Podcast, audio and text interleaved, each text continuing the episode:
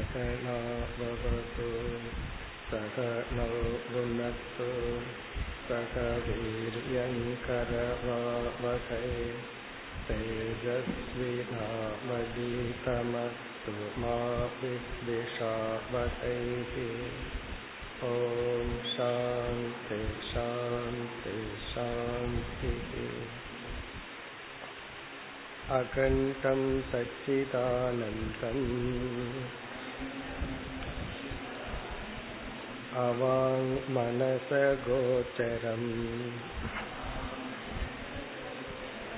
आत्मानमखिलाधारम्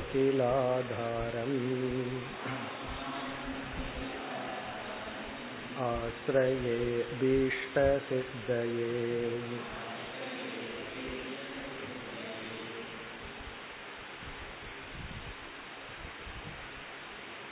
பக்கம் நூற்றி எண்பது நூற்றி ஐம்பத்தி ஐந்தாவது பகுதி अस्मिन् वाक्ये नीलम् उत्पलमिति वाक्यवत्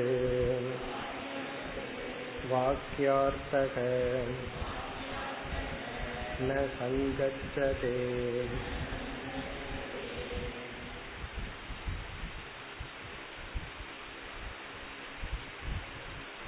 மகா வாக்கியத்தை ஆசிரியர் விளக்கியதற்கு பிறகு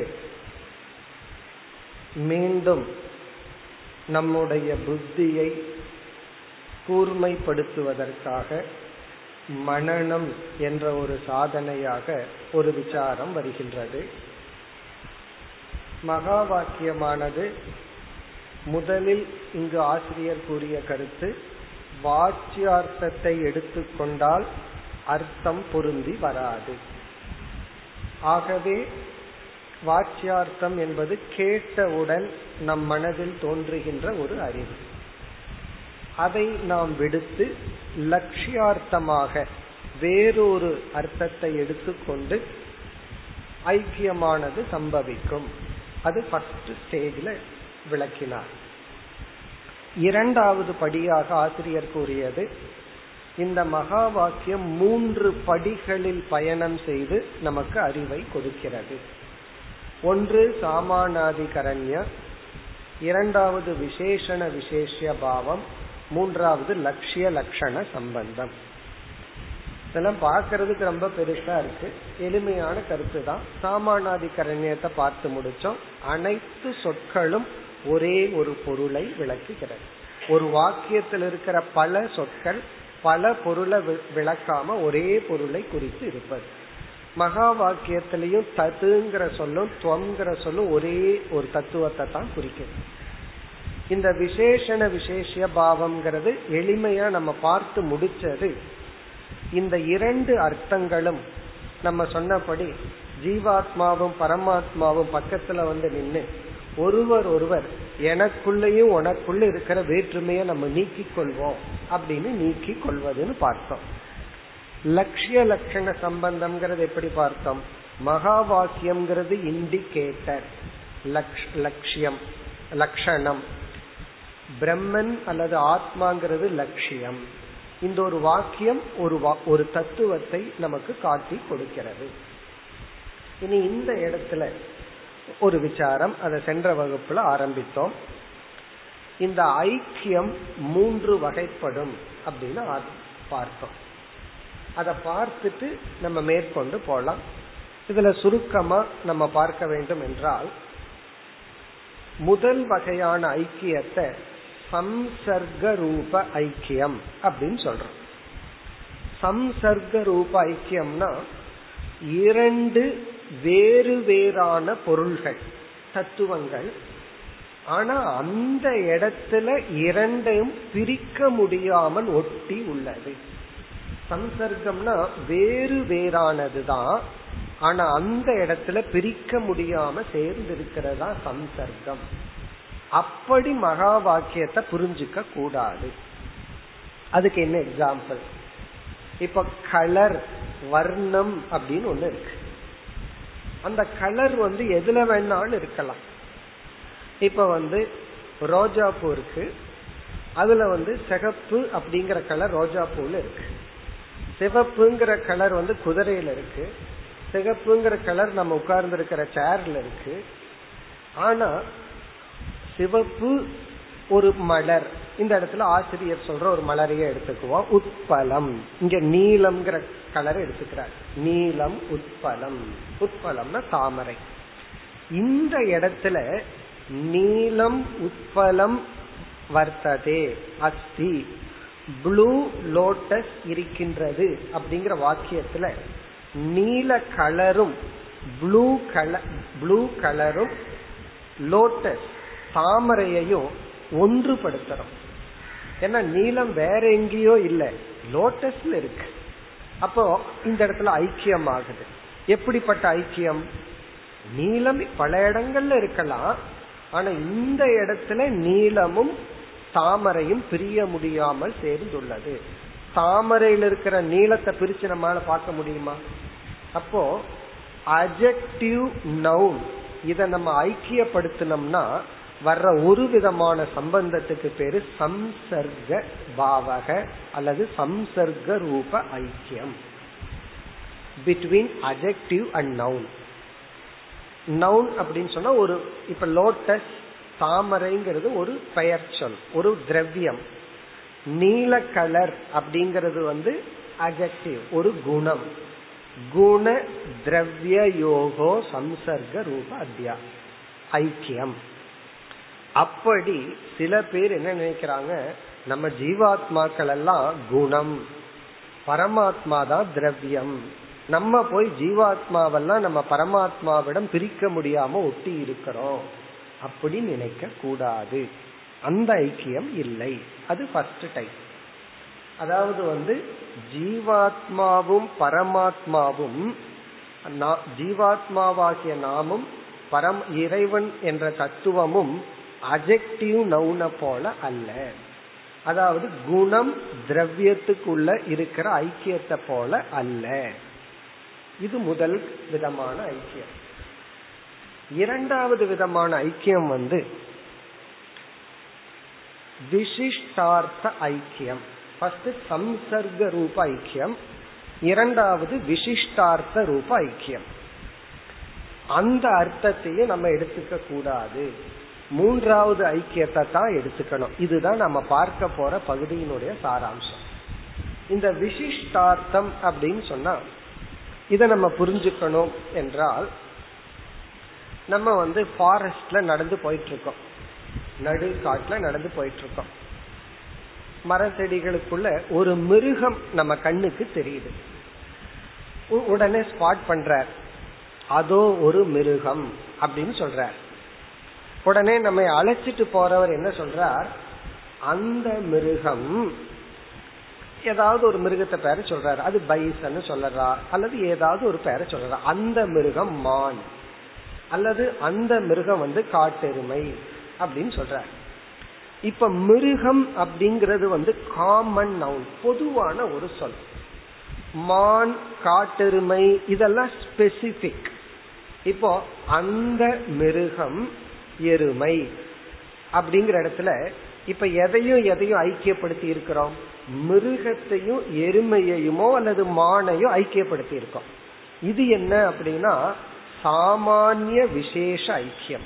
சாமான்யமான ஒரு தத்துவம் விசேஷமான உன்னோட ஐக்கியம் ஆகுது அப்படி வந்து ஜீவாத்மாவுக்கும் பரமாத்மாவும் ரெண்டும் ஜீவாத்மா இது வந்து ஜாதி. ஒரு மிருகம்ங்கிற ஒரு ஜாதி இந்த மிருகத்தோட ஐக்கியம் ஆகுது அப்படி பரமாத்மாவுக்கும் ஜீவாத்மாவுக்கும் ஐக்கியமா என்றால் அதுவும் இல்லை அப்படின்னு சொல்ற இந்த ஐக்கியம் நமக்கு புரியுதோ? அந்த மிருகம் எருமை அப்படின்னு சொல்லும் போது இங்க எதுவும் எதுவும் ஐக்கியமாகுது? சாமானாதிகரண்யமா எதிர் மிருகம் அப்படிங்கிற சொல் எந்த ஒரு பொருளை குறிக்குதோ மான் அல்லது எருமைங்கிற சொல் எந்த ஒரு பொருளை குறிக்குதோ ரெண்டு ஒரே ஆப்ஜெக்ட் தான். அப்ப ரெண்டு சாமானாதிகரண்யமா இருக்கு. இரண்டு ஐக்கியமாகுது. இந்த மிருகம் இதுதான். அப்படி வந்து ஜீவாத்மாவோ பரமாத்மாவோ ஒரு சாமானியம் இனி ஒருத்த விசேஷம் அப்படின்னு ஜாதியின் அடிப்படையில் மிருக ஜாதியின் அடிப்படையில கிடையாது. இந்த மாதிரி ஐக்கியமும் அல்ல. பிறகு வேற என்ன ஐக்கியம்னா மூன்றாவது அகண்டார்த்த ஐக்கியம்.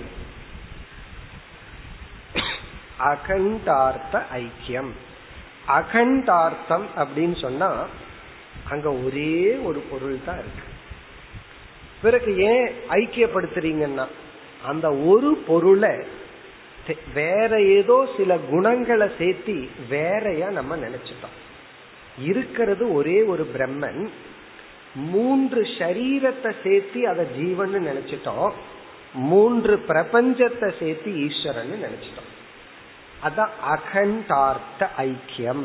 அகண்டம்னா பிளவுபடாத ஒரே ஒரு வஸ்து. தேவதத்தனுக்கும் பொருந்தும். ஒரே ஒரு தேவதத்தன் தான் இருக்கான். அந்த காலத்தோட சம்பந்தப்பட்டு இந்த காலத்தோட சம்பந்தப்பட்டிருக்கான். இந்த காலத்தை எல்லாம் நீக்கிட்டா இருக்கிறது தேவதத்தன் மட்டும்தான். இப்ப இந்த கருத்தை தான் ஆசிரியர் வந்து இனிமேல் பார்க்க போற பகுதியில சொல்ற அதாவது வந்து சம்சர்க்க ரூபமா ஐக்கியத்தை நம்ம வந்து ஜீவாத்மாவுக்கும் பரமாத்மாவுக்கும் எடுத்துக்கொள்ள கூடாது சம்சர்க்கம்னா அஜெக்ட் சில தத்துவவாதிகள் அப்படி எடுத்துக்கிறாங்க. பரமாத்மா தான் புருஷன் திரவியம். நாமெல்லாம் அங்கம். அவருடைய ஒரு அஜெக்டிவ போல அங்கம் அப்படின்னு நினைச்சுக்கிறோம். அது கிடையாது. அல்லது பரமாத்மாங்கிற ஜாதிக்குள்ள நம்ம இருக்கிறோம். இப்ப ஜீவர்கள் எல்லாம் பரமாத்மாவோட சேர்ந்த ஒரு ஜாதி ஜெகத்தெல்லாம் வேற ஜாதி. இப்ப வந்து மரம் செடி கொடிங்கிறது காட்டுல ஒரு விதமான ஜாதி ஒரு விதமான குரூப் மிருகங்கள் ஒரு விதமான குரூப் இப்ப வந்து மான் இருக்கு எருமை இருக்கு இரண்டுக்கும் மிருகம்ங்கிற அடிப்படையில ஐக்கியமாகுது. ரெண்டும் மிருகம்தான். அப்ப ஜாதியினுடைய அடிப்படையில ஒன்றுதான். அப்படி ஐக்கியப்படுத்தலாம் அல்ல ஏன்னா மானு வந்து எருமை ரெண்டுமே புல்ல சாப்பிடுது. அப்படிங்கிற அடிப்படையில ஐக்கியப்படுத்துறோம். அந்த மாதிரி வந்து ஜட உலகம் சேத்தன உலகம் ஜீவாத்மாங்கிறது பரமாத்மாவோட ஒரு ஜாதி சம்பந்தம். அப்படி எடுத்துக்கொள்ள கூடாது பிறகு எப்படி எடுத்துக்கணும்னா மூன்றாவது அகண்ட ஏகரசம். ஒரே ஒரு வஸ்து தான் இருக்கு. இப்போ ஒரு வஸ்து இருந்ததுன்னா நீங்க ஐக்கியத்தை சொல்லணும்னா? அந்த ஒரு வஸ்துவுக்கு ஒரு தன்மையை நீ கொடுத்து இனி ஒரு தன்மையை கொடுத்து நீயே பிரிச்சு வச்சுட்ட. இப்ப அந்த தன்மையை நீக்கிட்டீங்கன்னா இருக்கிறது ஒண்ணுதான். ஒரே ஒரு தேவதத்தனுக்கு சிறு வயது பெரு வயதுங்கிற தன்மையை கொடுத்து பிரிச்சு வச்சுட்டேன் இதத்தான் ஆசிரியர் சொல்கின்றார். இப்ப இந்த பகுதியை பார்த்தோம் அப்படின்னா இப்ப நம்ம படித்த பகுதி அஸ்மின் வாக்கியே இந்த மகா வாக்கியத்தில் தத்துவமசி என்ற மகா வாக்கியத்தில் நீலம் உட்பலம் இது வாக்கியவது நீலம் ப்ளூ லோட்டஸ் உட்பலம் இது வாக்கியவத்து. ஏன்னா இதுவும் சாமானாதிகரண்யம் இருக்கு. இதுலயும் ஒரு ஐக்கியம் இருக்கு. என்ன ஐக்கியமாகுது? நீலம் என்கின்ற வர்ணம் பிரிய முடியாமல் ஐக்கியமாக உட்பலம் என்கின்ற தாமரையுடன் கலந்துள்ளது. பிரிக்க முடியாமல் சேர்ந்துள்ளது. இது வாக்கியவத்து. வாக்கியார்த்தக ந சங்கச்சது. அப்படி வாக்கியார்த்தமானது சங்கச்சதேன சரியாக வராது. மகா வாக்கியத்தை இந்த மாதிரி பொருள் பண்ணி கொள்ள கூடாது இந்த இதே கருத்தை அடுத்த பகுதியில விளக்கிற அப்படி விளக்கும் பொழுது நீலம் உட்பலம்ங்கிற இடத்துல வேணா பொருந்தும். அது தப்பில்லை. ஆனா மகா வாக்கியத்துல பொருந்தாது. இப்ப நீலம் உட்பலம்ங்கிற இடத்துல அகண்டார்த்தத்தை சொல்லக்கூடாது. நீலம்தான் உட்பலம். தான் நீளம்னாலாம் சொல்லிடக்கூடாது.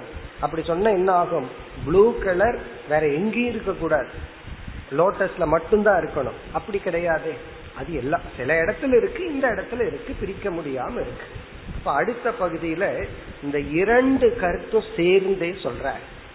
அதாவது வந்து நம்ம மூன்று ஐக்கியத்தை பார்த்தோம். சம்சர்க்கம் விசிஷ்டார்த்தம் பிறகு அகண்டார்த்தம். இந்த அடுத்த பகுதியில சம்சர்க்கமும் ஒத்து வராது விசிஷ்டார்த்தமும் ஒத்து வராது. இந்த உதாரணத்துல ஒத்து வரும் மகா வாக்கியத்துக்கு ஒத்து வராது என்ற கருத்தை தான் கூற போறார் அடுத்த பகுதியை பார்ப்போம் तत्र तु नीलपदार्थ नीलगुणस्य उत्पलपदार्थ उत्पलद्रव्यस्य च शौल्यपदातिभेद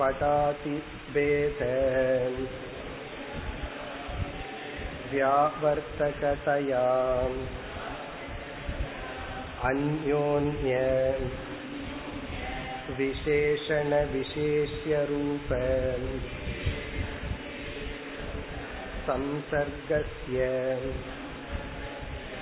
अन्यतरविशिष्टस्य अन्यतरस्य तदैक्यस्य वा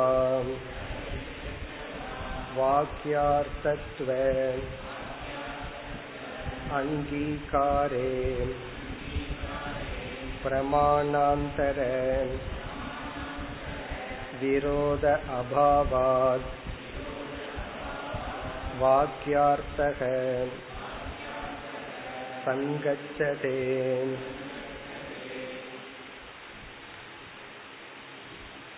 இப்ப நம்ம பார்த்த கருத்தை ஆசிரியர் இங்கு விளக்குகின்றார் நம்ம என்ன பார்த்தோமோ அதேதான் இங்கு ஆசிரியர் விளக்குறார் அதாவது இந்த ரெண்டு ஐக்கியம் நீளம் உட்பலம்ங்கிற இடத்துல வந்து பொருந்தும் அப்படின்னு சொல்லி சொல்ற இந்த எக்ஸாம்பிளுக்கு பொருந்தும்ங்கிறதா இந்த பகுதியில வருது. அடுத்த பகுதியில மகா வாக்கியத்துக்கு பொருந்தாதுன்னு சொல்றாரு.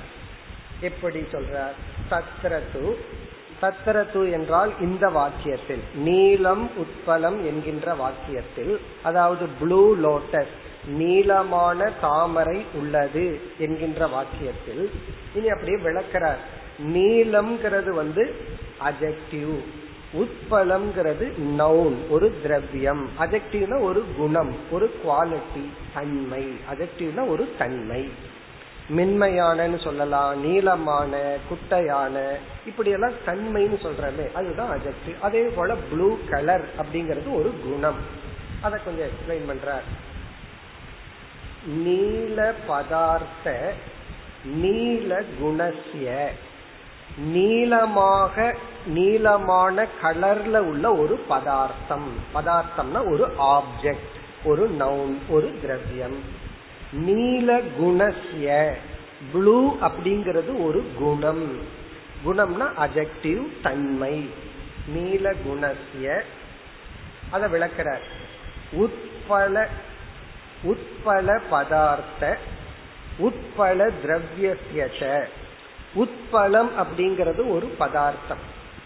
உட்பலம் அப்படிங்கிறது லோட்டஸ் அது ஒரு ஆப்ஜெக்ட் அத சொல்ற உட்பல பதார்த்த உட்பல திரவியசியச்ச சௌல்ய படாதி பேத வியாவர்த்தக தயா. இங்க என்ன சொல்ற? நீல உட்பலம்ங்கிற வார்த்தை என்ன பண்ணுதான்?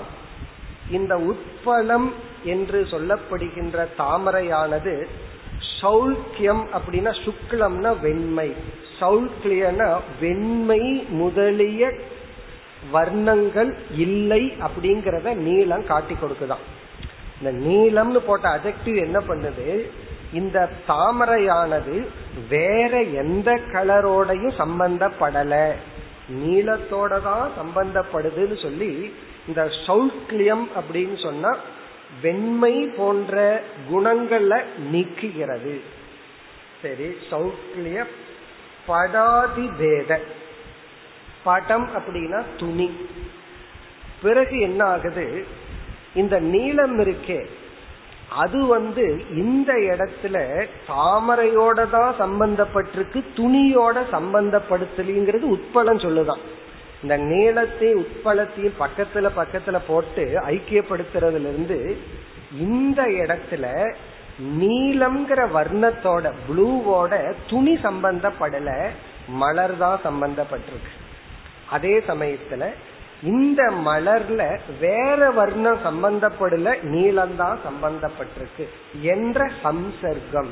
இந்த திரவியத்தையும் குணத்தையும் பிரிக்க முடியாமல் இந்த இடத்துல இந்த திரவியம் இந்த குணத்தோடு சம்சர்க்கமா இருக்கு. அப்படிங்கறத காட்டுது இது சரிதான் அப்படின்னு சொல்லி சொல்ற. அதுதான்.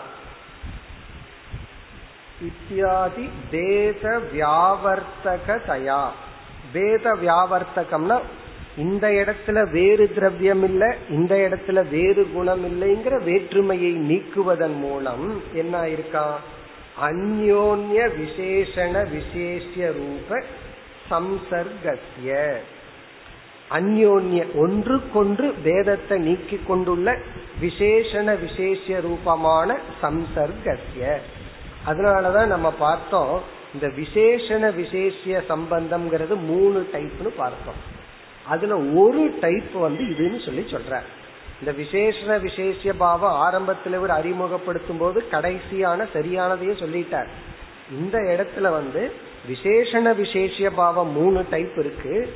அதுல சம்சர்க்க ரூபமான இந்த உதாரணத்துல பொருந்தும் ஆனா மகா வாக்கியத்துல பொருந்தாது ஏன்னா ஜீவன் வந்து பிரம்மத்துக்கு ஒரு குணமா இல்ல வர்ணத்தை போல ஒரு குணமா இல்ல அப்படின்னு சொல்ற இப்ப அந்யோன்ய வியாவர்த்தகதையா விசேஷண விசேஷ ரூப இந்த விசேஷண விசேஷ ரூபமே சம்சர்க்கமா இருக்கு.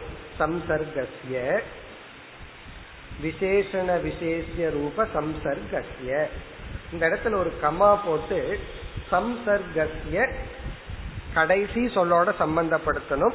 வாக்கியார்த்தக சங்கச்சதே. இதோட ஒரு டாபிக் முடியுது. ஆனா எல்லாம் சேர்ந்து இருக்கு இந்த சம்சர்க்கம் இப்படி ஐக்கியப்படுத்துறது இந்த வாக்கியார்த்தம் பொருந்தும்.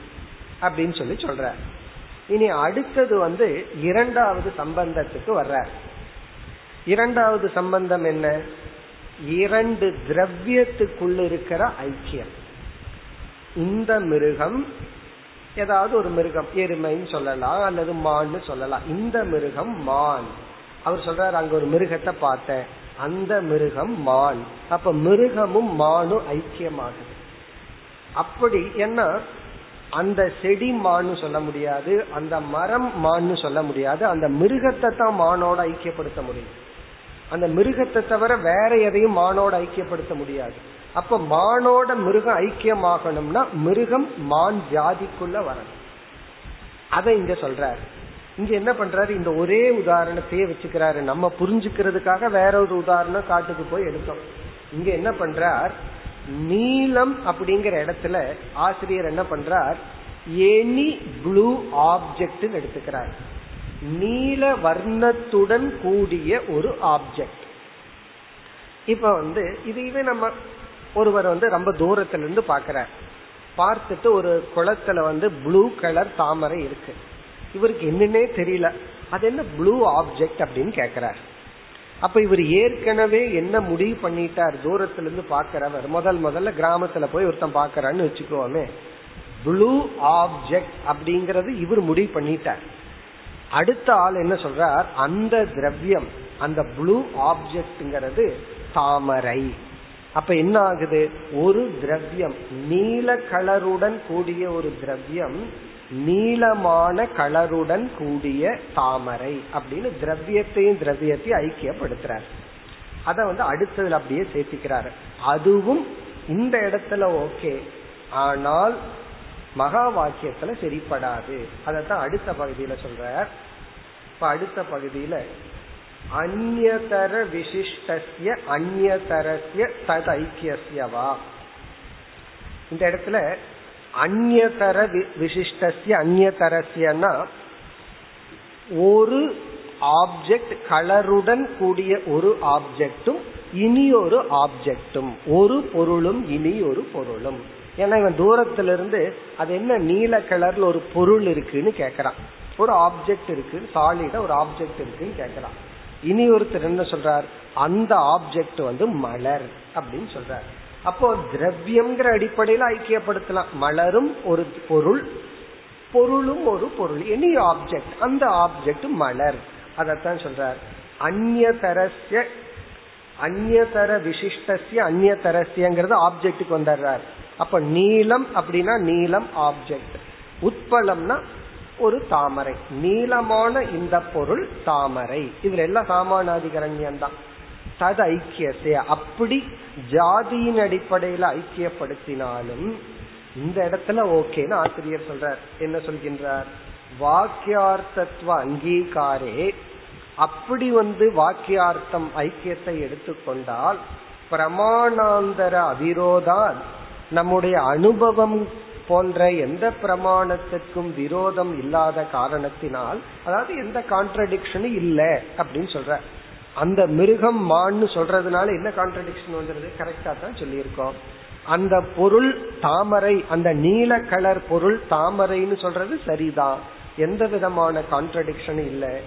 ஆகவே அங்கீகாரே பிரமாணாந்தர அவிரோதாத் வாக்கியார்த்தக சங்கச்சதே. வாக்கியார்த்தம் நல்லா போகும். நீ அடுத்ததுல என்ன சொல்ற இதே கருத்து தான் பெரிய பேராகிராஃபா இருந்தாலும் அதை அப்படியே திருப்பி சொல்லி மகா வாக்கியத்துல பொருந்தாது. ஏன்னா ஜீவன் வந்து பிரம்மனோட சேர்ற அஜெக்டிவோ அல்லது ஜாதியோ அல்ல.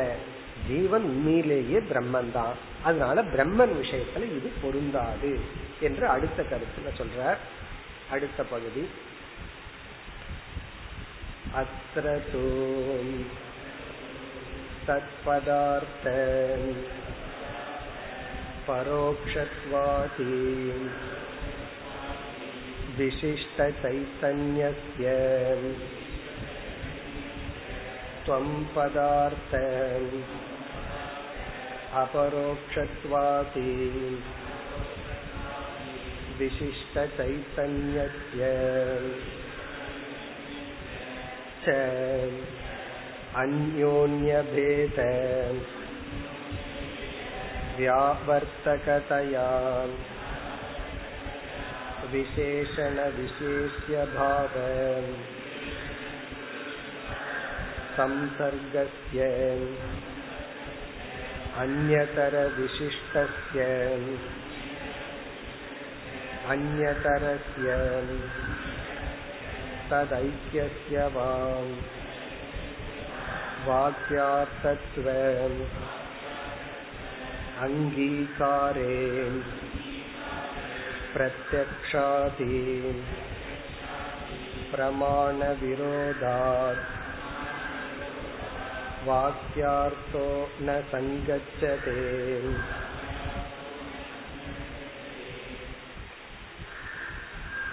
இந்த பகுதியில் ஆசிரியர் வந்து துவம் பதார்த்தம்ங்கிற ஜீவனிடத்துல என்ன இருக்கு தத்பதார்த்தம்ங்கிற ஈஸ்வரனிடத்துல என்ன இருக்கு? இப்படிப்பட்ட ஜீவனிடத்திலேயும் ஜீவஸ்வரூபனையும் ஈஸ்வர சுரூபத்தையும் இந்த மாதிரி ஐக்கியம் பண்ண முடியாது. அதாவது சம்சர்க்கமாகவோ விசிஷ்டமாகவோ ஐக்கியப்படுத்த முடியாது. அப்படி ஐக்கியப்படுத்தினா அனுபவம் முதலிய பிரமாணங்களுக்கெல்லாம் விரோதம் ஏற்படும். விரோதம் ஏற்படும்னா நாம ஒரு சொல்ற ஒரு கருத்து வந்து எந்த பிரமாணத்துக்கும் விரோதமா இருக்கக்கூடாது. நாம ஒண்ணு சொல்லிட்டோம் அப்படின்னா அது பிரமாணத்துக்கு விரோதம் இல்லாமல் இருக்க வேண்டும். அப்படின்னு என்ன அர்த்தம்? அது சரியா இருக்கணும் தப்பா இருக்க கூடாது இப்படி நம்ம சொல்லிட்டா அது தப்பாயிரும். ஆகவே சொல்ல முடியாது. மீதி எல்லாம் அதே கருத்தை ரிப்பீட் பண்ற இதுல எதுவும் புதிய விசேஷம் இல்லை. இப்ப பார்த்தோம்னா அத்திர அத்திரன மகா வாக்கியத்தில் தத் பதார்த்த தது என்கின்ற ஈஸ்வரனை குறிக்கின்ற அந்த பதார்த்தத்தில் பரோக்ஷத்வாதி விசிஷ்ட சைத்தன்யசிய அதுல சைத்தன்யம் தான் இருக்கு. எப்படிப்பட்ட சைத்தன்யம்? பரோக்ஷத்துவம் என்கின்ற குணத்துடன் கூடிய சைத்தன்யம்.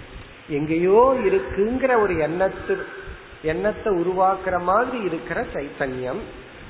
துவம் பதார்த்த. ஜீவனை குறிக்கின்ற தொம் பதார்த்தத்தில் அபரோக்ஷத்வாதி விசிஷ்ட சைத்தன்யசிய ஜீவன் சொன்ன அபரோக்ஷம் என் பக்கத்திலேயே இருக்கு நானா இருக்கிறேங்கிற அபரோக்ஷங்கிற குணத்துடன் கூடிய சைத்தன்யசிய அந்யோன்ய பேத வியாவர்த்தக தயா இந்த ரெண்டாவது சொன்ன விசேஷண விசேஷ பாவம். ஒன்றை ஒன்று நீக்கிக் கொள்ளுங்கிற விஷயத்தில் அப்படிப்பட்ட விசேஷண விசேஷிய பாவ சம்சர்கசிய இப்படிப்பட்ட சம்சர்க்கமானது ஒத்து வராது. அது கடைசியில சொல்ல இப்படிப்பட்ட சம்சர்க்க ஐக்கியம் சரியாக வராது. அந்நியதர விசிஷ்டசிய அந்நதரஸ்ய ததைக்கியவா இந்த பகுதி எதை குறிக்குது? ஜீவன்கிறது ஒரு ஒரு பதார்த்தம் ஈஸ்வன்கிறது ஒரு பதார்த்தம். எப்படி மிருகம் மான்கிறது போல ஒரு பதார்த்தம். அப்படியும் ஐக்கியம் சரிப்பட்டு வராது. இப்ப அந்நியதர விசிஷ்டசிய அந்நியதரசியன்னா ஒரு ஆப்ஜெக்ட் ஒரு காமன் ஆப்ஜெக்ட் ஒரு ஸ்பெசிபிக் ஆப்ஜெக்ட் அதுக்குள்ள ஐக்கியப்படுத்தினாலும் வாக்கியார்த்தத்துவ அங்கீகாரே. இப்படி வாக்கியார்த்தத்தை நாம் எடுத்துக்கொண்டால் ஏன்னா இந்த ரெண்டு ஐக்கியத்தையும் ஒரே பேராகிராஃப்ல நீக்கிறார் எடுத்துக்கொண்டால் பிரத்யக்ஷாதி பிரமாண விரோதாத். பிரத்யக்ஷம் முதலிய பிரமாணத்துக்கு விரோதம் வருகின்ற காரணத்தினால் வாக்கியார்த்தம் ந சங்கச்சதே. வாக்கியார்த்தமானது பொருந்தாது. அப்படின்னா என்ன? இந்த சந்தேகமே நமக்கு வரலினா பிரச்சனை இல்லை. வந்துட்டதுனால பொருந்தாதுன்னு சொல்ற. இனி அடுத்த பகுதியில ஒரு ஸ்லோகத்தை பஞ்சதசியிலிருந்து ஸ்லோகத்தை சொல்லி தெளிவுபடுத்துறார். இதெல்லாம் நான் ஏன் சொல்றேன்னா பெரிய பெரிய ஆசிரியர்கள் எல்லாம் இத பத்தி விசாரம் செய்துள்ளார்கள் அப்படின்னு சொல்றார் அடுத்த பகுதி ததுத்தம் சம்சர்கோ வா விசிஷ்டோ வா वाक्यार्थो नात्र सम्मतः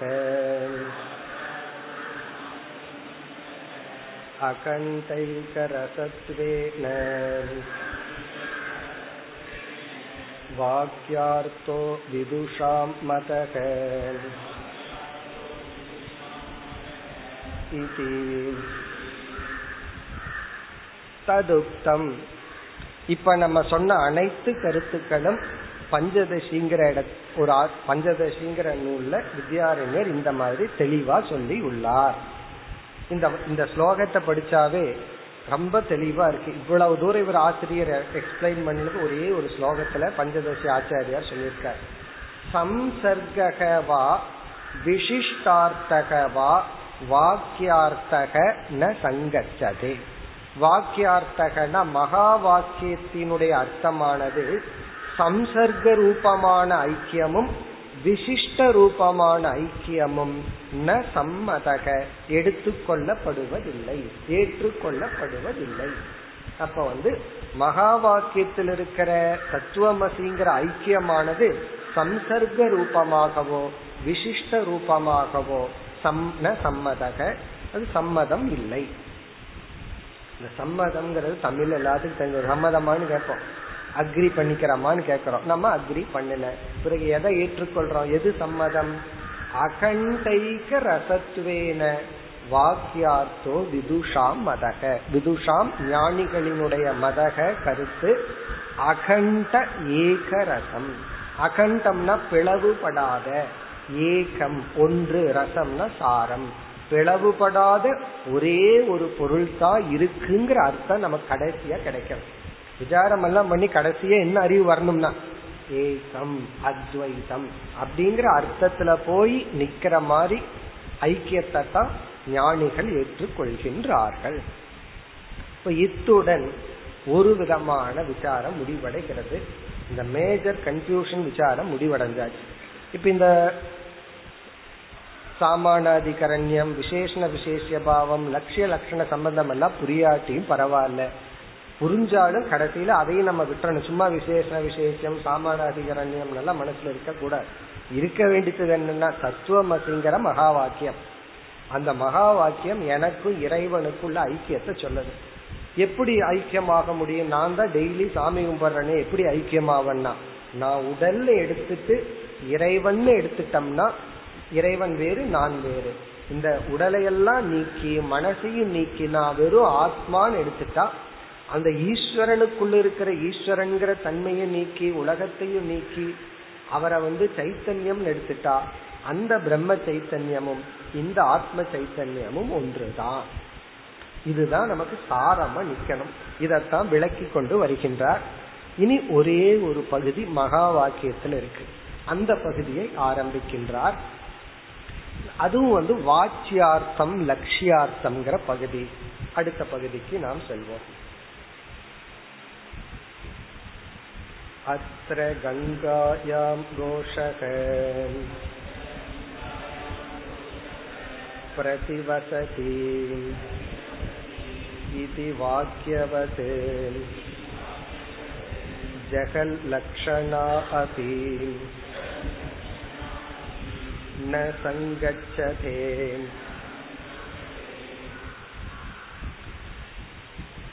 கொஞ்சம் வேதாந்தம் எல்லாம் நம்ம படிச்சிருந்தோம்னா இதெல்லாம் நமக்கு தெரிஞ்சிருக்கும். ஆகவே இது நமக்கு தெரிஞ்சவங்களுக்கு ஞாபகப்படுத்துற மாதிரி தெரியாதவங்களுக்கு புதுசா தெரிஞ்சுக்கிற மாதிரி. இதுவும் எளிமையான பகுதி தான் நம்ம என்ன சொன்னோம்? வாச்சியார்த்தம் லட்சியார்த்தம்னு சொன்னோம். இந்த லட்சியார்த்தம் வந்து மூன்று விதமான லட்சியார்த்தம் இருக்கு. இங்க வந்து மூன்றாவது விதமான லட்சியார்த்தத்தை எடுத்துக்கணும். வேறு இரண்டு விதமான லட்சியார்த்தத்தை எடுத்துக்கொள்ள கூடாது இதுதான் இங்க சாராம்சம். இனி வாக்கியார்த்தம் லட்சியார்த்தம் அப்படின்னு என்ன? இது ஒரு பெரிய சாஸ்திரம். ஒரு வாக்கியத்தை நம்ம சொல்றோம். இப்ப யார்கிட்டையாவது ஏதோ ஒரு வாக்கியத்தை சொல்றோம். அந்த வாக்கியம் எந்த விதத்துல நமக்கு அறிவை கொடுக்குது அப்படிங்கிறது ஒரு பெரிய விசாரம் இருக்கு. வாச்சியார்த்தத்துல அர்த்தத்தை கொடுக்குது. அது ஒன்று. லட்சியார்த்தமா ஒரு அர்த்தத்தை கொடுக்கும். இப்ப வந்து ஒருத்தன் நடந்து போயிட்டு இருக்கான் சாதாரணமா நடந்து போகல டான்ஸ் ஆடுற மாதிரி நடந்து போயிட்டு கீழே விழுகிறான். மயங்கி கீழே விழுகிறான். உடனே அவன் என்ன சொல்றான்? அவன் தண்ணி போட்டிருக்கிறான் அப்படின்னு சொல்றான். உடனே தண்ணிக்கு நம்ம என்ன அர்த்தத்தை கொடுக்கறோம்? தண்ணி போட்டிருக்கிறான் அப்படின்னு சொன்னா தண்ணிய போட்டிருக்கான்னு சொன்னா அந்த இடத்துல தண்ணினா ஆல்கஹால் மதுங்கிற அர்த்தத்தை கொடுக்கறோம். காரணம் என்ன? அந்த இடத்துல சாதாரண குடிக்கிற தண்ணிய குடிச்சிருந்தான்னா அவன் அப்படி விழுக மாட்டான். இப்படி நம்ம ஒரு வாக்கியத்தை பயன்படுத்தினோம்னா டைரக்டா அர்த்தத்தை எடுத்து வாச்சியார்த்தத்தின் மூலியமா நம்ம சில சமயங்கள்ல அர்த்தத்தை புரிஞ்சுக்கிறோம். லட்சியார்த்தத்தின் மூலயமா அர்த்தத்தை புரிஞ்சுக்கிறோம். இப்படி பல விதம் இருக்கு. இனி ஒரு அர்த்தம் இருக்கு. வெங்கியார்த்தம் அப்படின்னு சொல்லி. அம்மா வந்து குழந்தை கிட்ட சொல்றா. அந்த குழந்தைக்கு அம்மாவுக்கு ஒரு அக்ரிமெண்ட் ஆறு மணிக்கு நீ என்ன விளையாடிட்டு இருந்தாலும் படிக்கிறதுக்கு வரணும்னு ஏற்கனவே அவங்களுக்குள்ள ஒரு அக்ரிமெண்ட் அப்ப குழந்தை விளையாடிட்டு இருக்கும் போது அம்மா குழந்தைய பார்த்து மணி ஆறாச்சுன்னு சொல்றான் இதனுடைய அர்த்தம் என்ன? அந்த குழந்தைக்கு டைம் சொல்றது அர்த்தம் கிடையாது. விளையாண்டது போதும் வீட்டுக்குள்ள வாகன அர்த்தம். அப்போ மணி ஆறாச்சு அப்படிங்கறத சொல்லும் போதே குழந்தை வந்து டைம் எல்லாம் போய் பார்க்கல. நேரா வீட்டுக்குள்ள வருது விளையாட்டை விட்டுட்டு. இதுக்கு பேர் வெங்கி அர்த்தம் அப்படி பல விதமான அர்த்தங்கள் இருக்கு. அப்படி ஒரு வாக்கியத்தை நம்ம பயன்படுத்தும் போது எந்த விதத்தில் அது கம்யூனிகேட் பண்ணுதோ அது பல விதத்தில் இருக்கு. இப்ப நம்ம என்ன சொல்றோம்? மகா வாக்கியம் வந்து வாக்கியார்த்தத்துல இல்லை லட்சியார்த்தத்துல தான் கம்யூனிகேட் பண்ணதுன்னு சொல்றோம். இப்ப கவுனார்த்தம் சக இந்திரக அப்படின்னு சொல்ற அது கவுனார்த்தம் அவன் இந்திரன்னு சொல்லி ஒருத்தனை பார்த்து சொல்றான். இல்ல சக சிங்கக. அவன் ஒரு சிங்கம் அப்பா அவன் ஒரு புலின்னு சொல்றான். இதெல்லாம் என்ன அர்த்தம்னா எத்தனையோ அர்த்தங்கள் இருக்கு. அப்படி வாக்கியம் வந்து பல கோணங்கள்ல நமக்கு அர்த்தத்தை கொடுத்துட்டு இருக்கு. இந்த மகா வாக்கியம் வந்து லட்சியார்த்தமா நமக்கு அர்த்தத்தை கொடுக்குது. இனி லட்சியார்த்தம் அப்படின்னு சொன்னா நம்ம ஒரு வாக்கியத்தை கேட்கறோம் அந்த வாக்கியத்தை கேட்டுட்டு அந்த வாக்கியார்த்தத்தை அந்த வாக்கியத்துக்குள்ள போட்டு பொருள் எடுத்தோம்னா அந்த பொருள் சரியா வரல. அப்ப என்ன பண்ணணும்னா வாக்கியார்த்தத்தோட சம்பந்தப்பட்ட இனி ஒரு பொருளை எடுத்துக்கணும். சும்மா ஏதோ ஒரு பொருள் எடுத்துக்கூடாது. லட்சியார்த்தம்னா நான் லட்சியார்த்தமா ஏதாவது எடுத்துக்கிறேன்னு எடுத்துக்கூடாது. வாக்கியார்த்தத்தோட சம்பந்தப்பட்ட வேறொரு அர்த்தத்தை அங்கேயே ஒரு லாஜிக் இருக்கணும். அப்படி எடுத்துக்கிற லட்சியார்த்தம் வந்து மூன்று விதமான லட்சியார்த்தம். ஒன்னு வந்து ஜெகல் லக்ஷணா. ஜெகல் லக்ஷணா. இரண்டாவது வந்து அஜகல் லக்ஷணா. மூன்றாவது வந்து ஜெகா ஜெக லக்ஷணா. அப்படி மூன்று லட்சணம் இருக்கு. இனி ஆசிரியர் என்ன பண்றார்? முதல் இரண்டு லட்சணைய சொல்லி அது சரிப்பட்டு வராது. மூன்றாவது லட்சணம் தான் சரிப்பட்டு வரும். நம்ம அந்த மூன்றையும் முழுமையா பார்த்துட்டு இந்த பகுதிக்குள்ள போனோம்னா நம்ம ஈஸியா போயிடலாம். அதனால இப்ப நம்ம முதல்ல என்ன பண்ணுவோம்? இந்த மூன்று லட்சணம் என்ன? அது ஏன் இங்க பொருந்தாது? ஏன் மூன்றாவது லட்சணம் எடுத்துக்கணும்? அப்படின்னு இந்த லட்சணைய நம்ம முழுமையா இந்த இடத்துலயே பார்த்துருவோம். பிறகு ஆசிரியருடைய விளக்கத்துக்குள்ள போனோம்னா சுலபமா நமக்கு புரியும். இப்ப முதல்ல வந்து ஜெகல் லட்சணைனா என்ன? ஜெகல் லட்சணை அப்படின்னு சொன்னா அந்த ஜெகத் அப்படின்னு சொன்னா விட்டு விடுதல் அப்படின்னு அர்த்தம். ஜெகத்னா டோட்டலி கிவிங் அப் விடுதலுக்கு பேர் ஜெகத். ஜெகாதி பிரஜகாதி காமான் அப்படின்னு கீதையில ரெண்டாவது அத்தியாயத்துல படிச்சிருக்கோம். ஆத்ம மனதில் இருக்கிற ஆசைகளை எல்லாம் பிரஜஹாதி அந்த ஜெகாதி ஜெகத்னா விட்டு விடுதல். இப்ப வந்து ஒரு சொல் இருக்கு. அந்த சொல்ல ஒரு வாக்கியத்துக்குள்ள பார்க்கும்போது நம்ம என்ன பண்றோம்? அந்த சொல்லுக்கு என்ன அர்த்தம் இருக்கோ அத ஹண்ட்ரட் பர்சன்ட் அந்த அர்த்தத்தையே விட்டுட்டு வேற ஒரு புது அர்த்தத்தை எடுக்கிறதுக்கு பேரு ஜெகல் லட்சணம். அந்த சொல்லால் குறிப்பிடப்படுகின்ற ஒரு அர்த்தத்தை முழுமையா விட்டுட்டு வேறொரு முழுமையா இனி ஒரு அர்த்தத்தை எடுத்துட்டோம்னா அது வேறு ஜெகல் லட்சணம். அதுக்கு ட்ரெடிஷ்னலா என்ன சொல்றோம்? அந்த எக்ஸாம்பிளையே ஆசிரியர் இங்க சொல்ற அதாவது அந்த கிராமம் கங்கையில் இருக்கிறது. அதுதான் இங்க ஆசிரியர் சொல்ற உதாகரணம். அந்த கிராமம் கங்கையில் இருக்கிறது. இந்த வாக்கியத்தை கேட்ட உடனே கிராமம். கிராமம்னா என்னன்னு நமக்கு தெரியும். ஒரு பத்து இருபது வீடுகள் சேர்ந்த ஒரு இடம். கங்கைனா என்னன்னு தெரியும்? தண்ணீர் ஓடுகின்ற ஒரு பிரவாகம். இந்த கிராமம் கங்கையில் இருக்கிறதுன்னு கேட்ட உடனே கங்கைக்கு என்ன அர்த்தத்தை எடுத்துக்கணும் நார்மலா? கங்கைக்கு நம்ம எடுத்துக்க வேண்டிய அர்த்தம் வந்து தண்ணீரினுடைய ஓட்டம். இப்ப தண்ணீரினுடைய ஓட்டம்ங்கிற அர்த்த வாச்சியார்த்தத்தை எடுத்துட்டோம்னா கிராமம் வந்து அதுல எப்படி நிக்க முடியும்? அதுல நிக்கிறதுக்கு வாய்ப்பே இல்லை. ஆகவே நம்ம என்ன அர்த்தத்தை எடுத்துக்கிறோம்? கங்கைங்கிற சொல்லுக்கு தண்ணீர் பிரவாகம்ங்கிற அர்த்தத்தை ஹண்ட்ரட் பர்சன்ட் விட்டுறோம். விட்டுட்டு கங்கை கரை அப்படிங்கிற அர்த்தத்தை எடுத்துக்கிறோம். கங்கைக்கு பக்கத்துல கங்கை கரைன்னு எடுத்துக்கிறோம்.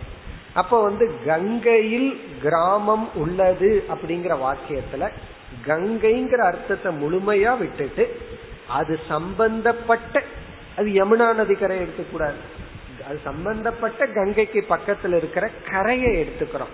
அது அசையாம நிக்கும். அங்க கிராமம் இருக்குன்னு எடுத்துக்கிறோம்.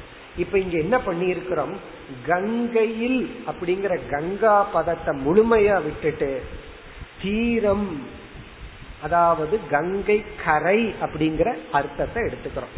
இதுதான் ஜெகல் லட்சணா இதுக்கு எத்தனை உதாரணம் வேணாலும் சொல்லலாம். நம்ம வந்து கிரிக்கெட்ல சொல்லும் போது இந்தியா பிளேஸ் வெல் அப்படின்னு சொல்றோம். இந்தியா நல்லா விளையாடியது. இந்தியா நல்லா விளையாடியதுன்னா இந்தியான்னு என்ன அர்த்தம்? இந்தியான்னா பூமி ஒரு ஸ்தலம். இந்தியா எப்படி விளையாட முடியும்? அப்ப இந்தியா விளையாடியதுங்கிற இடத்துல நம்ம இந்தியாங்கிற தேசத்தை முழுமையா விட்டுட்டு அதுல வசிக்கிற மனிதர்களை பிளேயரை எடுத்துக்கிறோம். அப்ப இந்தியா விளையாடியதுன்னா இந்தியாவினுடைய டீம் பிளேயர்ஸ் அர்த்தத்தை எடுத்துக்கிறோம். பெஞ்ச் கேவ் குட் வெரிடிக்ஷன் சொல்றோம். இந்த பெஞ்ச் வந்து நல்ல தீர்ப்ப சொல்லுச்சு. பெஞ்ச் போய் தீர்ப்பு சொல்லுமா? பெஞ்சில் அமர்ந்திருக்கிற ஜட்ஜ் நீதிபதிகள் தீர்ப்ப சொன்னாங்க. இப்படி பார்க்கையில பல சமயங்கள்ல நம்ம வந்து அந்த அர்த்தத்தை முழுமையா விட்டுட்டு வேற ஒரு அர்த்தத்தை எடுத்துக்கிறோம். எடுத்துட்டு அந்த வாக்கியத்தை நம்ம நல்லா புரிஞ்சுக்கிறோம். இங்க ஆசிரியர் ஃபர்ஸ்ட் என்ன சொல்ற இந்த லட்சணைய நம்ம வந்து ஜீவ பிரம்ம ஐக்கியத்துல பொருத்த முடியாது.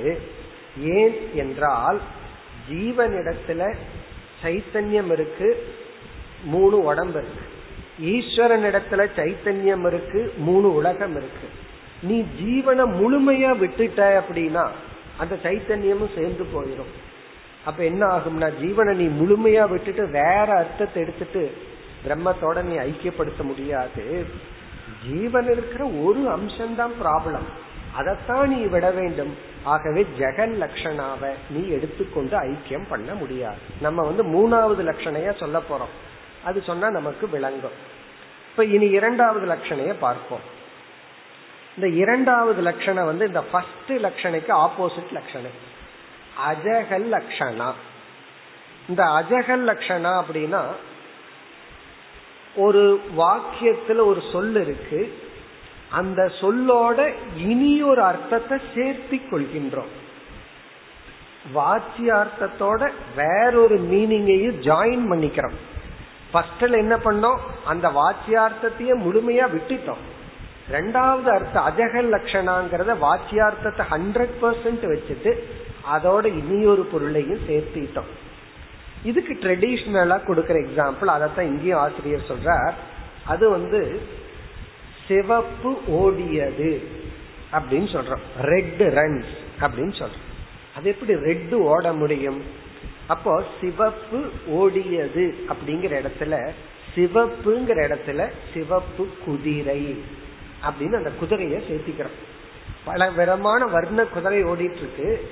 சிகப்பு நல்லா ஓடுதுன்னு ஒருத்தர் சொல்ற அது எப்படி சிகப்பு ஓட முடியும்? ரெட் கலர் எல்லாம் ஓட முடியாது. அப்ப நம்ம என்ன பண்றோம்? ரெட்டுங்கிற அர்த்தத்தை ஹண்ட்ரட் பர்சன்ட் ரீட்டைன் பண்ணிட்டு அதோட குதிரையை சேர்த்தி கொள்கின்றோம். அதுதான் அஜகல் லட்சணா அப்படி சில சமயம் லட்சண பண்றோம். மகா வாக்கியத்துல அதுவும் சம்பவிக்காது. காரணம் என்னன்னா ஏற்கனவே ஜீவன் கிட்ட சில குணம் இருக்கு ஈஸ்வரன் கிட்ட குணம் இருக்கு அது ரெண்டும் ஒத்து வராம இருக்கு. இனி எக்ஸ்ட்ராவா நீங்க எந்த மீனிங்க சேர்த்துனாலும் இந்த விரோதம் இருந்துட்டே இருக்கும். ஆகவே இதுவும் ஒத்து வராது. மூன்றாவது லட்சணை வந்து ஜெகா ஜெக லட்சணா. அல்லது சுருக்கமா சொல்லணும்னா வேற சொல்லல பாக தியாக லட்சணா. பாக தியாக லட்சணா அப்படின்னா ஒரு வாக்கியார்த்தத்துல ஒரு போர்ஷனை மட்டும் விட்டுட்டு இனி ஒரு போர்ஷனை வச்சுக்கிறோம். பாக தியாகம் பாதிய தியாகம் பண்றோம் அல்லது ஜெகா ஜெக லட்சணம்னா ஒரு போர்ஷனை விடுறதுனால ஜெகத் இனி ஒரு போர்ஷனால வச்சுக்கிறதுனால அஜகத்து அதாவது அது தமிழ்ல என்ன சொல்லுவாங்க? விட்ட லட்சணை உன்னை ஃபுல்லா விட்டா அது விட்ட லட்சணை விடாமையே அந்த அர்த்தத்தை வச்சுட்டா விடாத லட்சணை மூன்றாவது என்னன்னா விட்டு விடாத லட்சணை அப்படிங்கிறது கொஞ்சம் விட்டுறோம் கொஞ்சம் விடாம வச்சுக்கிறோம். இதுக்கு எந்த எக்ஸாம்பிள் வேணாலும் சொல்லலாம். இப்போ ஒருத்தர் கிட்ட போய் நம்ம சொல்றோம் நான் முழு மாம்பழத்தையும் சாப்பிட்டேன் அப்படிங்கிறோம். அப்படின்னு என்ன அர்த்தம்? முழு மாம்பழத்தையும் சாப்பிட்டேன்னு நம்ம சொல்லும் போது நம்ம வந்து மூணாவது லட்சணையில சொல்றோம்.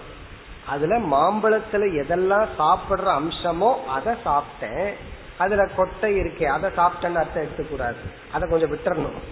அந்த கொட்டை தொல்லி சில பேர் தொல்லியும் சாப்பிட்ற ஆளு உண்டு. அதனால கொட்டையை வச்சுக்குவோம் சேஃபா அதுல இருக்கிற சீடு இருக்கே அதை விட்டுட்டு நம்ம புரிஞ்சுக்கிறோம். ஒருத்தர் வந்து நான் முழு மாம்பழத்தையும் சாப்பிட்டேன் அப்படின்னு என்கிற இடத்துல நம்ம வந்து என்ன பண்ணிடுறோம்? முழு மாம்பழத்தை உட்கொண்டேங்கிற வாக்கியத்துல அந்த மாம்பழத்துல ஒரு போர்ஷனை மட்டும் நம்ம புரிஞ்சுட்டு ஒரு போர்ஷனை அவர் சாப்பிடல அப்படின்னு புரிஞ்சுக்கிறோம்.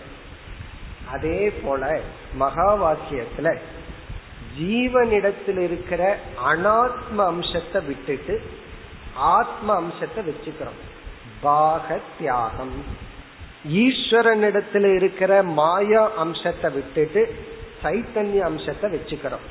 ஆகவே ஜீவனுக்கும் ஈஸ்வரனுக்கும் உள்ள ஐக்கியம் வந்து பாக தியாக லட்சணை இரண்டு பேர்த்துக்குள்ளிருக்கிற முரண்படுகின்ற தன்மையை மட்டும் தியாகம் பண்ணிட்டு சமமா இருக்கிற சைத்தன்யத்தை ரீட்டைன் பண்ணிட்டு பார்த்தோம்னா ஐக்கியம் சம்பவிக்கின்றது.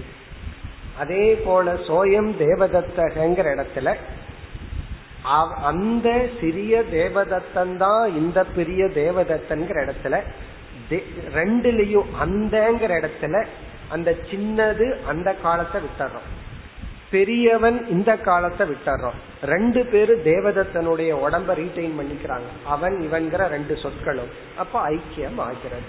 அப்படி இனிமேல் வர்ற பகுதியில ஏற்கனவே சொல்லிட்டார். பாக லட்சணான்னு சொல்லிட்டார்.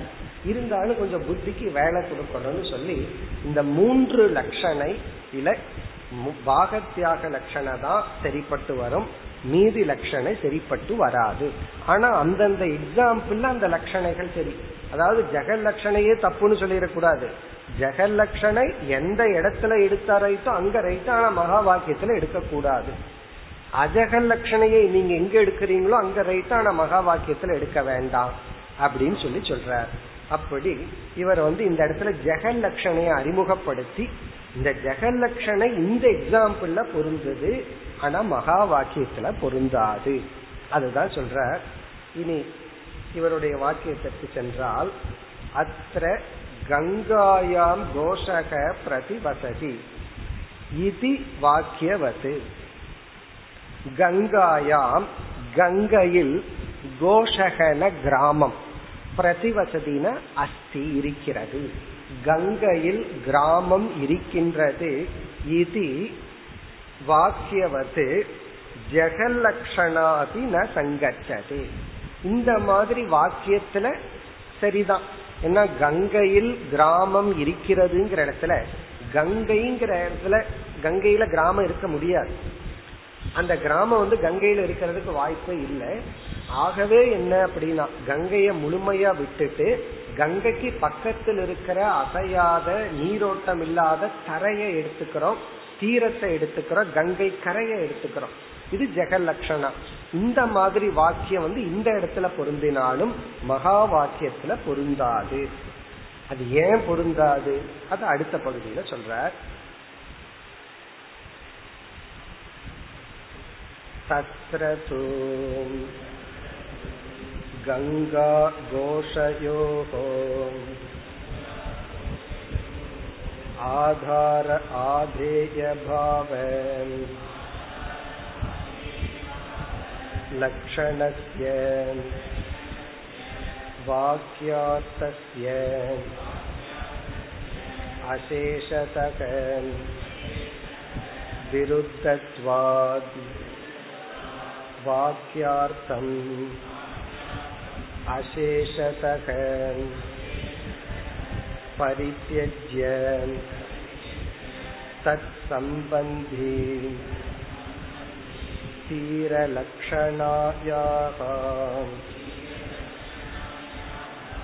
युक्तत्वात् जगल्लक्षणान् सङ्गच्छते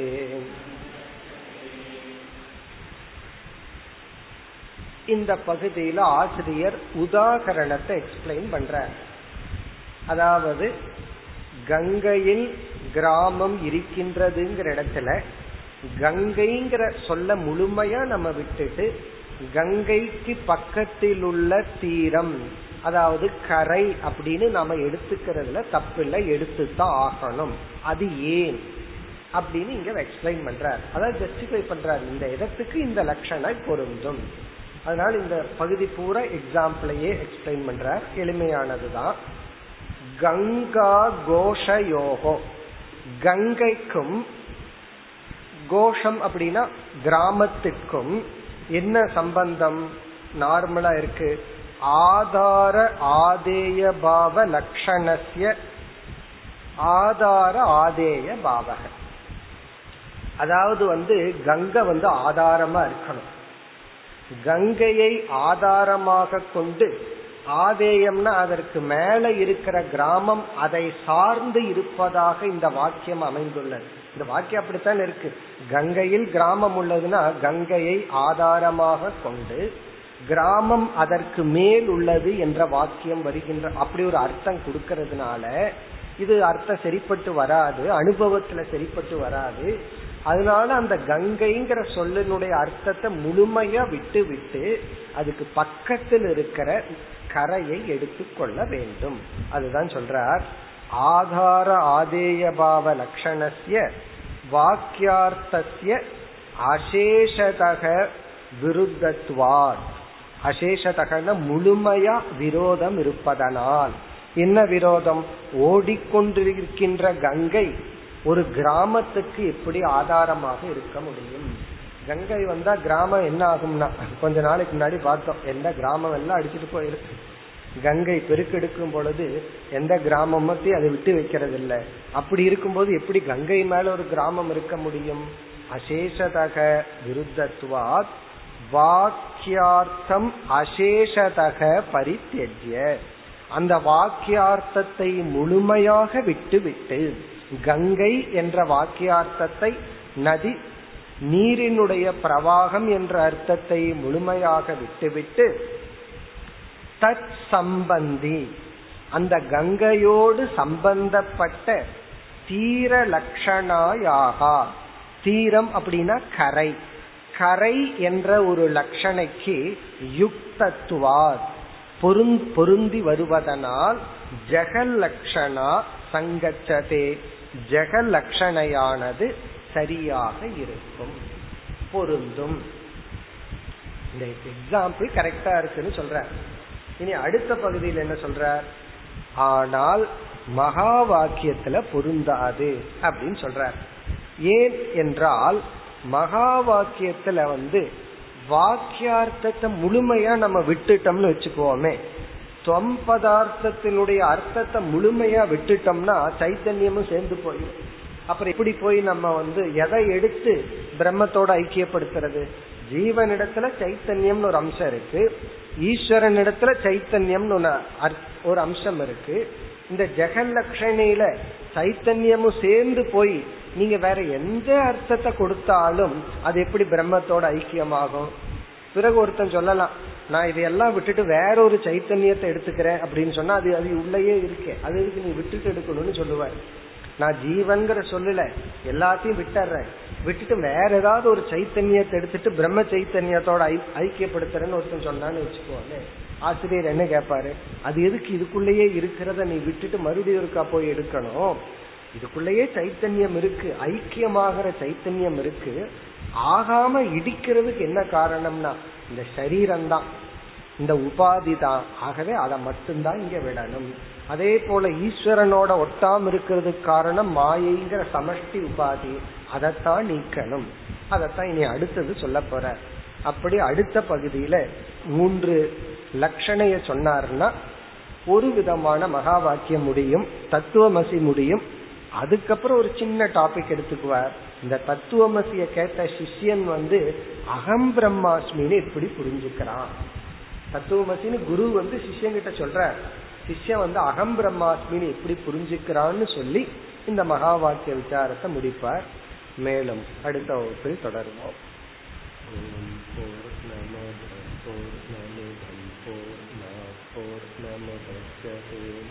पूर्णस्य पूर्णमादाय पूर्णमेवावशिष्यते ॐ शान्ति शान्ति शान्तिः